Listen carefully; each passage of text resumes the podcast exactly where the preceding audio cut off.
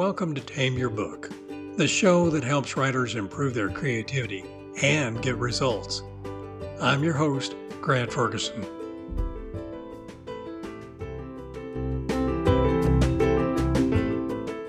Today I'm going to answer a frequently asked question Is Scrivener better than Word?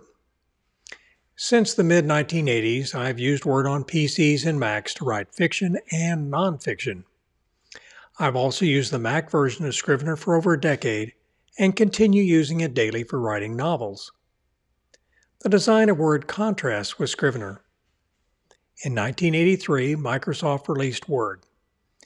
A software engineer designed the app as an all purpose word processor. Soon it became the gold standard for PCs populating corporate America. Over the years, Microsoft updated features such as formatting templates, WordArt, and macros. In 2004, Ken Blount at Literature and Latte could not find an app that enabled him to write while viewing his research and ideas. He began designing an editor that worked like a word processor but allowed him to view his research. In 2007, Ken released Scrivener. Writers could finally split long manuscripts into sections, view each with a unique synopsis and divide the editor into two panes, one for writing and the other to view the research. They can also arrange scenes, sort digital index cards, show data like a spreadsheet, and publish in various print and digital formats.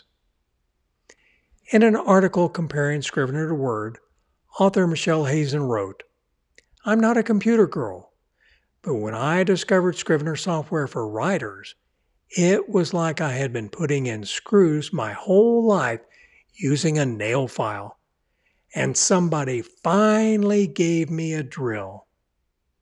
So is Scrivener better than Word? I agree with Michelle. Scrivener is the tool I didn't realize I needed. I became more creative and productive. Visit tameyourbook.com or click the link in the show notes and let me show you how to make Scrivener your writing tool.